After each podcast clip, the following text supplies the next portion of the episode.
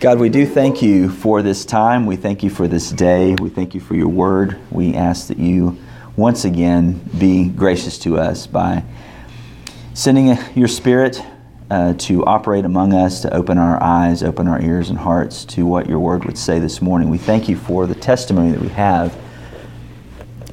Um, almost uh, casually, it seems, um, referencing your nature as the triune God.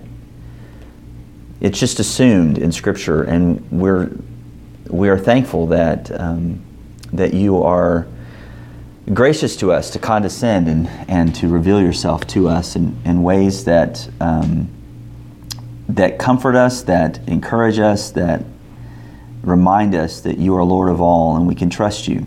And so we pray today that our hearts will be stirred again by who you are and what you've done for us in Jesus. And we pray in his name. Amen.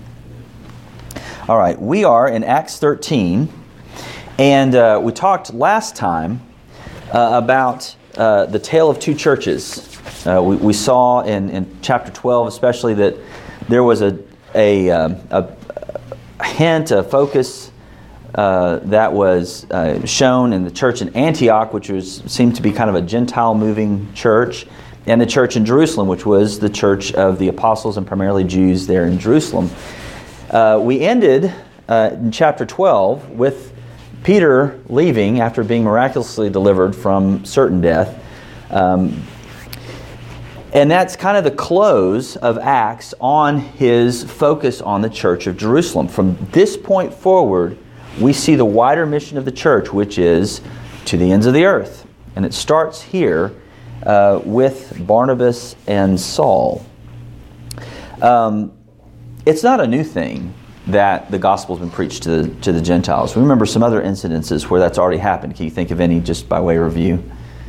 Rahab. Okay, in Acts. Let's limit it to Acts. Abraham. No, stop. In Acts, Cornelius. Jesus was not a Gentile. Uh, Cornelius. Cornelius is one, yes. Uh, the Philip and the eunuch. Philip and the and the Ethiopian. Yes. Okay. So those are the two incidences that we readily bring to mind. Um, and then the church in Antioch, we see that guys from Cyprus come over to Antioch and start preaching to Gentiles, and there's a big movement in Antioch, uh, and it becomes primarily a, a Gentile church. So that's that's not new. The focus here, though, the new thing here is that a local church sees the need for moving beyond just themselves, moving beyond their town into a wider mission out into the world.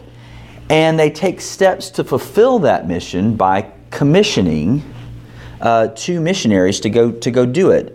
And um, and so we're seeing here in chapter 13 what's become known as the first of Paul's missionary journeys. And calling them missionary journeys is kind of a misnomer, just so we know as we go forward. Paul didn't journey a whole lot after this first one.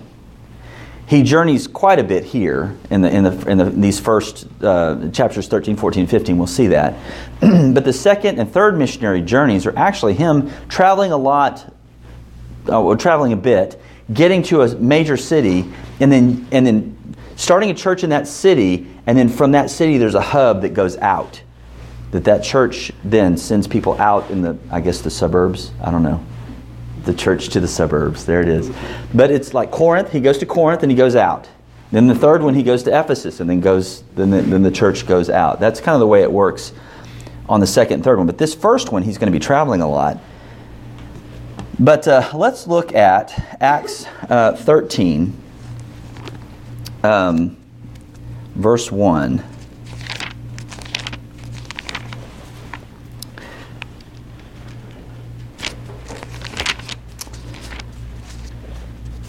All right, I'll get there eventually. There it is. now, there were in the church at Antioch prophets and teachers Barnabas, Simeon, who was called Niger, Lucius of Cyrene, Manaen, a member of the court of Herod the Tetrarch, and Saul. While they were worshiping the Lord and fasting, the Holy Spirit said, Set apart for me Barnabas and Saul for the work to which I have called them. Then, after fasting and praying, they laid their hands on them and sent them off. What do you first notice here? What just stands out to you first? Holy Spirit. The Holy Spirit said, and we'll, oh yeah, and we'll get we'll get there in just a minute. But yes, that's a big thing. It's a huge thing. It's almost incidental, isn't it? What else do you see that's kind of stands out? Diversity of diversity. Diversity of followers. Of the followers of the people that are there. What do they call? What does he? What does Luke call these guys? Prophets and teachers. What does he mean by that? Does that bother anybody? Our cessationist congregation. he calls them prophets and teachers going on in the first century. What does it mean by prophet? Proclaiming the word of God. There is that idea, and that's primarily what it means. There's a, somebody who proclaims an inspired word for the benefit and encouragement of the body or in, in, in, in evangelism. It also has the idea of foretelling. We see that with Agabus um, that there's a that there at that time was a foretelling of events, but primarily it's the speaking of an inspired word from God for the edification and direction of the community. Um, you'll hear it this morning, the same kind of prophecy uh, when when Philip gets up there and speaks. He's speaking an inspired word from the inspired word. That's prophecy in the New Te- in, in the New Testament church. Um, Preaching or prophecy in this as it's used here is a spiritual gift. It's a spiritual gift. We already know that Paul and Barnabas, Saul and Barnabas, are, um, are, are good teachers. It says that. Luke's adding preaching here or prophet here to show that they, they are gifted spiritually. This is a, a, a, a special thing given for the edification of the church. And it's setting up what's about to happen, where they're commissioned to go out. I think that it's, um, I think that's really interesting, though, that Saul and Barnabas are not the only ones with this designation. Who are these other guys? Simeon, the Ni- also known as Niger. What does that mean? Does that mean he's black? It does mean he's black. Mine translates the black man. The black man. Now think about this, East Texas. You have here co uh, elder with Saul and Barnabas, uh, a black man who is designated by Luke as a prophet and teacher. I get a twitch in my right eye when people say to me, Well, you know, Christianity is a white man's religion. Give me a break. Really? Have you read the New Testament? It drives me nuts. This is the Latin word, Niger is the Latin word for black. Um, and he is at the church leading with Paul, leading, co leading with Paul uh, at the church where believers were first called Christians first, not originating with Europeans here. Anyway, just something to put in your arsenal when somebody throws that at you. Who's this other guy? Lucius of Cyrene. Guess where he's from? Cyrene. Good guess. Um, incidentally, some people would argue that this is Luke, the doctor, kind of giving himself a signature line for this is my book or whatever. That's hogwash. This is a different guy uh, and and it's not. Luke says very clearly that he's writing this, so we don't need that. So the next guy is Manaen, and what does it say of him? It's very interesting. Member of the court of Herod. Member the court of Herod. The language that's used there is actually he is a foster brother of Herod. And what that meant was a lot of times um, it's very difficult if you're part of the royal family to make friends so they hire them for you and they come and they, and they get kids in you have to buy your friends and so they get them in and they have them raised with other kids there in the court and so this guy Manaeus is very well connected incredibly well connected socially with the court of In fact, a lot of the smart guys will argue that Luke probably got his primary information about what's going on in Herod's family. This person was converted, this guy at the court of Herod is converted, this from this guy Manaen, who was very connected to that family. F.F. Uh, F. Bruce makes, a, a, I think, a great observation about the sovereignty of God here. The Herod he's talking about is Herod Antipas. And Herod Antipas is known for two major things. One, he was involved in beheading John the Baptist, and he was at the trial of Jesus. He's a stellar guy, right? And yet, here we have a leader of the church at Antioch who was raised with him. How awesome is the sovereignty of God? You've got two foster brothers. One goes this way, one goes that way, solely based on the sovereignty of God. He chose him, He called him, He transformed him. And that's a pretty amazing thing to me. All right, verse 2 Who is they? Who's they? While they were worshiping the Lord. Prophets and the teachers that were mentioned in the previous. You think? I think it's everybody. You think it's everybody? I think I think it is everybody. Mine says these men. Yeah, it says it says they were worshiping, and it doesn't give any indication there's anything special going on. I mean, they're fasting, and having the designation of fasting and worshiping may mean there's an intense an intense devotional time going on there. Maybe they maybe they have some sense of expectancy, and so they want to set themselves apart to be receptive to what the Holy Spirit is doing. I, I don't know. It, he doesn't tell us anymore. They were worshiping and fasting. They got the fasting idea probably from, uh, from Judaism. That was a pretty regular occurrence in Judaism. Uh, they would have carried that over. We don't, we don't really have that, um, that issue so much in East Texas. We, we, we tend to go the other route where we were, we were eating and worshiping, you know, uh, so they're fasting, they're at a time of devotion. Um, and what, uh, what happens here?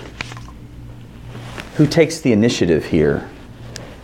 Jenny brought it out a little earlier. The Holy Spirit said to them, by how did that sound? I mean, they're sitting there fasting and worshiping, everybody's hungry, and they hear, set apart from me. How does that how does that happen? How do you think it happens? But what means does the Holy Spirit use to talk to them? Quiet, gentle breeze. A quiet, gentle, the, the leaves rustled. Probably, most likely, through the prophets and teachers that were there. God uses the instruments he places in the church to say, set apart for me. I don't think it was Barnabas and Saul that were saying this, by the way. I think it's probably one of the other guys. It could be that, I mean, if there's five leaders in the church, if they all kind of at the same time said, we need to set these guys apart. That could definitely be the Holy Spirit. Maybe, maybe we don't know. But the thought is that probably it was through the leadership that this that this came about as they were fasting and, and worshiping. Um, there we have it once again that God takes the initiative in a major transition of the church, a major uh, event of the church. And yet the church does its part. And what's its part? What does the church do here? It supports them. There is that. Prayer. It's the prayer and the fasting. They're, they're, they're taking an attitude of dependence upon God. They're not, I mean, they're not in the boardroom on the whiteboard doing, well, if we did that, they're not doing all that. They're depending, and I'm not saying that it's a bad thing. You do want to kind of think through what you're doing, but that's not their move. That's not their initial thing. Their initial thing is prayer, which is a dependence upon God. Fasting is denying yourself so that you are uh, showing God that He's, again, displaying that He's creator, you're creature, and that you will deny yourself for His purpose, that kind of thing. The church is fasting and praying, depending on the leading of the Holy Spirit. And, and notice what the Holy Spirit says. He gives them a really detailed outline of what their work is, doesn't He? Set them apart for the work to which I've called. I mean, you have this amorphous thing that he says, set them apart. They're going out and they don't know where they're going. Does that sound familiar? That's Abraham, right? He doesn't know where he's going. This is again something I think we need to recognize. Sometimes God moves in us, we don't know where he's going, we don't know what we're doing, we should be obedient. And you see that happen not just with Abraham, you, ha- you have it here with Saul and Barnabas. All right. Incidentally, just want to draw this out because we are very informed in this class and we want to stay that way. Who does the Spirit tell them to set apart again? Who? Saul and Barnabas. Well, why is he using Saul if Jesus changed his name to Paul? Why, why is he doing that? Was it Chad who posted the article? Yes, he did. That's exactly where I'm drawing this from. Speaking in Hebrew. Right, right. Saul is his Hebrew. name. But you already know this because whenever we talked about the conversion of Saul of Tarsus, we made that point. So I just figured you guys would know this already. Saul is his Hebrew name, Paul is the Greek name. And it's kind of like, I don't know if you have like a, a you call the, the support line of any kind of tech company. I'll speak to Bob. Hello, my name is Bob. You know, no, it's not. I know it's not. But the reason that they do that is so that it relates to the culture and, and they're doing, and, and that's kind of the thing. So, so that's that's, and it's significant here because again they're talking to them in Hebrew. He's, he's, he's deal, they're dealing in in Hebrew, but Luke will use Paul primarily at, at the end of chapter 13, and we'll use it really the rest of the time unless Saul is, is, is recounting his own conversion. He'll, he'll say, He said to me, Saul, Saul, why do you persecute me? And the reason he does that is because from this point forward, again, it's the Gentile focus. Paul is the gen, it designates him being the apostle to the Gentiles, as he would call himself later. All right. Um, so you see this, and how does the congregation respond to this? What do they do? What? We're losing two of our elders. We'll be down to just three. They kicked them out. They kicked them out. Bye. They said go. And what are they doing that in resp- How are they doing that? After fasting and praying. After fasting and praying, they do, they do what? Laid their hand in. They lay their hands on them. What does that mean? It's weird. Uh, for a guy who likes personal space, that just seems weird to me. Why would you do that? What are they doing by this? Are they ordaining them, bringing them up to their level now? Get a little sword, we do this kind of thing. Go ahead. It reminds me of when the priest would put his hand on the scapegoat or the sacrifice rather, like I'm relating, like I'm with you, I'm taking this one. When you go out, you represent us, right? You're going out from the church of Antioch. You go as emissaries from us. We endorse it, we support it, we, we are a part of it. It- That's exactly the idea that's going on. It's not an ordination where they're bringing them. I mean, nobody's outranking Saul and Barnabas here. They're they're in the order of authority in the church. They're the top guys in this local body. But what they're doing as a body is we're sending you out as when you witness, you're witnessing. It's as if we are there with you, witnessing. Um, so that's what's uh, that's what they're that's what they're doing. They're they're responding in faith. They're losing some of their top guys, but they're they're trusting that God is going to continue leadership and teaching in their church by raising up others. Um, and they're doing this, the laying on of hands here is a symbolic endorsing of the work and a submission. Again, the church's response is one of submission to the voice of her king. The Holy Spirit has given them instruction. They're following his instruction. Um, big issue here. What's the big issue? The major point in here, one of the major points, is what?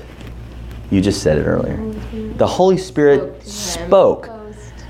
Or, I guess, the New Testament. but, but an amorphous power does not speak.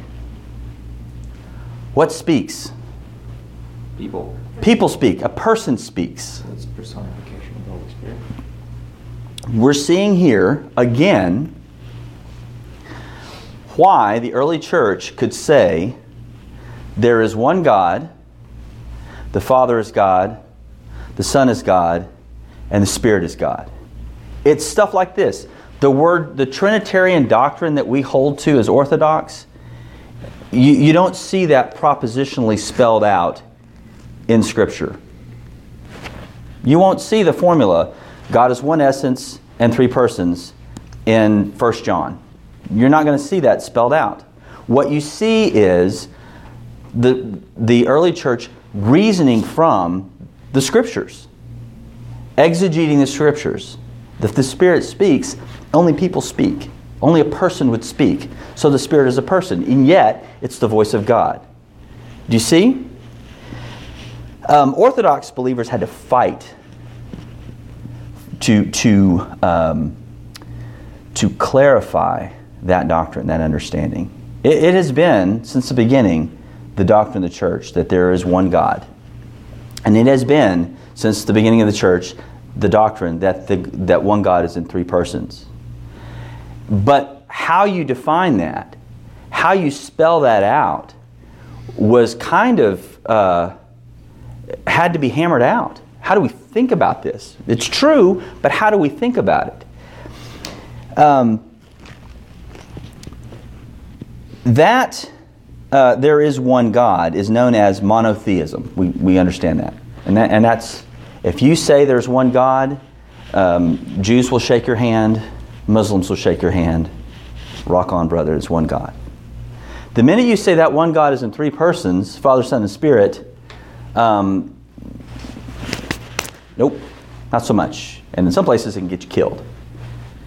That's a distinction in Christianity that we understand that the Spirit speaks.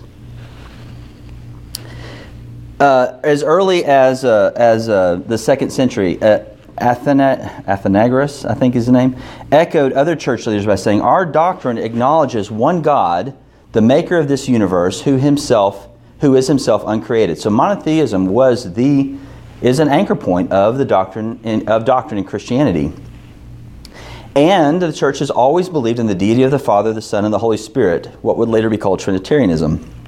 And Justin Martyr describes the baptismal formula that they used as, um, as the, in the name of God the Father and the Lord of the universe, and our Savior Jesus Christ, and of the Holy Spirit, they then received the washing with water. And it got to the point where if you weren't baptized in that Trinitarian formula, you didn't get a complete baptism. You got to go get dunked again. I'm assuming dunked. I'll make the argument yes, it was dunking. But if you didn't have that Trinitarian formula, that was not a complete baptism. You didn't get it done right. You got to go do it again. As you can imagine, there are some errors that the church had to fight against with this understanding of the nature of God. Um, it's a difficult thing to wrap your head around, one being three persons. I, uh, I had a discussion, there was a, a girl I used to work with that uh, was a oneness Pentecostal, and instead of working, we got into this discussion. And uh, uh, so we may talk about whether or not that was appropriate later, and, had and maybe I had to repent. But um, we had this discussion on Trinitarianism, and she got really angry with me and, and pointed her finger and wagged her little bun at me and said, um, and said, you know, uh, you worship a three-headed monster. And I was looking for lightning after that. I mean, I, but that's the, that's the concept that people have who don't understand the doctrine of the Trinity. That's the concept they have. It's either you worship a three headed monster or you believe in three gods, which would put us on par with the Mormons, or you believe that maybe Jesus isn't really God, which would put us on par with Jehovah's Witnesses. And those are really the two major heresies that developed in the early church. There's some big words here. Two movements presented some problems for the church's formulation of the doctrine of the Trinity. First was, get ready, you might want to write this one down, this is good at parties. Dynamic monarchism. Dynamic monarchism. Monarchism. Malarkey? No, no, monarchism. And it, it originated with a guy named um, Theodotus in Rome and was spread by a bishop of Antioch named Paul of Samosata, which I find very interesting. That Antioch had part in this, but I really find interesting that Rome had part in this. So you have these two guys who are throwing out this doctrine of dynamic, what's known as dynamic monarchianism. M- m- I'm going to say monarchy. If, if, anyway, monarchianism is the idea of monotheism. it, it, it is a, an emphasis of one God, ruler of the universe. Is monarchia, monarchia means, and so you have um, a, a, a primary emphasis on monotheism, and how do you then wrestle with texts like this that say the Spirit speaks? How do you do that? And yet give credence to one God. Because the minute you say that there are multiple persons in the Godhead, you have the, the reason takes over. You have to say there are three gods. I mean, that's, that's the argument for this kind of stuff. And so this guy uh, from Rome, Theodotus, argued that uh, Jesus was just an ordinary man. He's a good man, he's a holy man, but at his baptism, the Christ Spirit descended upon him, and he was able to do miracles from that point forward. But he was not God, he was just a really uh, seriously indwelt guy by the Spirit of God. That was his argument. Uh, church said no. That's we don't. We've never believed that. We won't believe that. That's that's heresy. Um, I, I'm I'm wrestling. It is malarkeyism. That is. All right. So that's uh, some word faith guys go there though. Do you I mean they go to this thing where Jesus is just a man, Spirit comes down, uh, because they're trying to make the argument that as the Christ Spirit came on the man Jesus, he can also come on you, especially whenever um, you're giving in your seed money. That's malarkeyism. Um, so, but this heresy uh, gets trotted out whenever it's convenient and financially prosperous to do so, and you see it with those guys. It's heresy, it's blasphemy, and it has no place in the Christian church. The other monarchistic doctrine is modalistic monarchism. Modalism, also known as Sabellianism, because of where it originated from. A couple of guys that were, uh, well, several guys that were, were instrumental in this heresy um, was, uh, let me see the guy, I'm going to make sure I get the guy's name right. Nope, that's the wrong page. That wouldn't help you at all. Patrick. And it was not Patrick. That's heresy, Patrick. Um, it was uh, it was a, a guy named um, Praxeas. Guess where he was from? He was approximately from Rome. He was in Rome.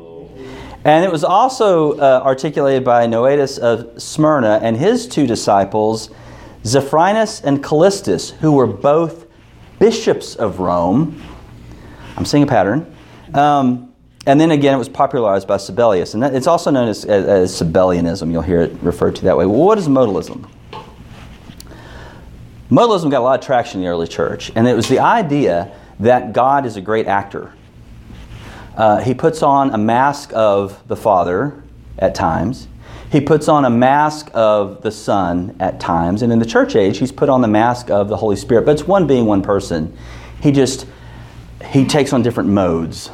So kind of like the like the old pagan tradition of uh, of maid, mother, and crone, like uh, Yes. like the old woman, like how they typically saw uh, some goddesses. Right. They would they would take on an actor's costume for the purposes that they wanted to do at the time. That's exactly I, I think where they got it. Is this idea? I mean, uh, and this took some traction. This this was appealing to some people because it helped them explain how the Spirit spoke. It helped them rationalize uh, how that would work. modalism argues that the one being and person that is God manifests himself as Father sometimes, Son sometimes, and Spirit sometimes, but he is not, they are not distinct persons. They are merely different modes of expression of the one true God. We can thank Tertullian. So let's thank him. Thank you, Tertullian, for providing uh, the foundation for a more precise definition of what we believe when we say Trinity. He, he formulated the idea God is one in essence or substance, yet three persons. The Father is fully God, the Son is fully God, and the Holy Spirit is fully God, and the three are distinct from each other. And Tertullian used several analogies for this. He, he would talk about uh, the root, the tree, and the fruit. They're all distinct, and yet uh, you see that they are one in essence. Uh, he would also use a sun, ray, and apex of ray, and that's when I thought that's modalism. Anyway, but but anyway, the, the the hard part of making an analogy is that God is unique. What are you going to compare him to? Yeah, Philip used a C chord. that is my favorite analogy because it's auditory. The C is not the E, the E is not the G. but right, together, but it's one C chord. Yeah, now I, I love that analogy. It's a great analogy, uh, and it's musical, and you can sing it. So Kevin, how is modalism different than dynamic? Um, modalism still says that the Son is God, that, that Jesus is God. He's just manifested or in the mode of the Son at the time of the incarnation. So he appears as different heads at different times? So then what does Yes. dynamic say? Dynamic says Jesus is not God. He was just a really good man who was indwelt by the Spirit. So there's a distinction there in the deity of Christ. It's where they make. Interestingly enough, no, nobody really fought over is the Spirit God, because the Spirit wasn't incarnate, um, and so that wasn't really a, a major battle. But is he a person? That was a battle. And, and so they would try these kind of formulations that, that the church just kept going back to and saying, no, this is not what Scripture teaches. It's not, this is not what we believe. How do they explain the baptism of Jesus? If you're Yeah. a modalist. Interesting. Yeah, You that, have He's a all good three. Multitasker. that was my question to my bun-headed friend. Three masks on at the same time. Yeah, that was that was my that was my question, and that's whenever I, and that's whenever I got the retort. You worship a, a three-headed God. Yeah, He's he's just a really good actor. he's like the Flash, and he has you know different impressions, time stamp, whatever. So anyway, it's a hologram. That's what it was. All right. Anyway, I, I didn't I I just wanted to bring those to you. Sometimes I like to, to, to go to some historical things for your benefit. These are not uh, heresies are like barnacles on a ship. They just they just get added. They don't get scraped off a lot of times. They're still with us. These heresies are still with us. Modalism, you see, and like I said, Oneness Pentecostal. You'll see uh, this kind of stuff. Um, there's been some argument that uh, that uh, guys like T.D. Jakes are modalists. I think very credible argument uh, that they're they're they're modalists. Um, uh, Phillips, Craig, and Dean. Oddly enough, three guys think that um, that God is one being, one person. Hi, I'm Phillips. Hi, I'm Craig. Anyway, uh, there's some there's some kind of uh, of they deny it, but there's some of the things they've said have, have uh, given credibility to that. So you see this modalistic idea still with the church, still being fought uh, by by guys who are orthodox. Um, anyway, any any questions on? I mean, I just thought we'd do a little history today. any questions on that? Uh, here's the cool thing the, the Spirit is person, and as we learned uh, on, our, on, our, on our trek to Beaver's Bend, you can fellowship with the Spirit uh, uniquely. You can fellowship with the Father uniquely. You can fellowship with the Son uniquely in different ways. The, the love of the Father, the grace of Christ, and the fellowship of the Holy Spirit, Paul would say. Um, it's one of the coolest um, books out there. Again, I commit to you the weekend, I'll commit to you in here. Commune with God by John Owen. John Owen is definitely Trinitarian. Uh, he does a great job with that. So, anyway, So we'll do three verses today, and then we'll begin with Paul's first missionary journey next week. I'll pray. Father, we thank you for your grace. Uh, we thank you for the love that you've shown us by uh, shedding abroad in our hearts the glory of God in the face of Christ. We thank you that that comes to us by the work of the Holy Spirit, who is God. What an amazing thing to think through that for those of us who are in Christ, we have um, the entire Godhead, all three persons of the Trinity, working on our behalf to see our salvation complete.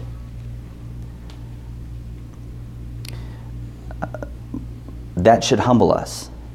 And our response should be like that of the church at Antioch, where we are in submission to the moving of your Spirit, that we are in submission and uh, dependence upon the leading of your Spirit as He continues to make much of Jesus in the world. We want to be part of that mission, part of that role, reflecting you um, before a watching world, making much of Jesus, not only in, in what we say, which is incredibly important, but also in how we live it out. So, would you help us by your Spirit to be who we are in Christ? Because that's what you have called us to be. We thank you for this in Christ's name. Amen.